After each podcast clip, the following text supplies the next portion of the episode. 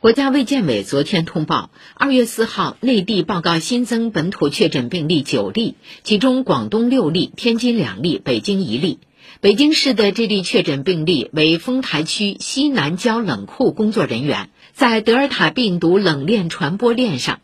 此外，香港四号单日新增三百五十一例确诊病例，创疫情以来的新高。其中本土病例三百四十三例，大部分感染的是奥密克戎毒株。有一百六十一名患者，目前感染源头仍在调查。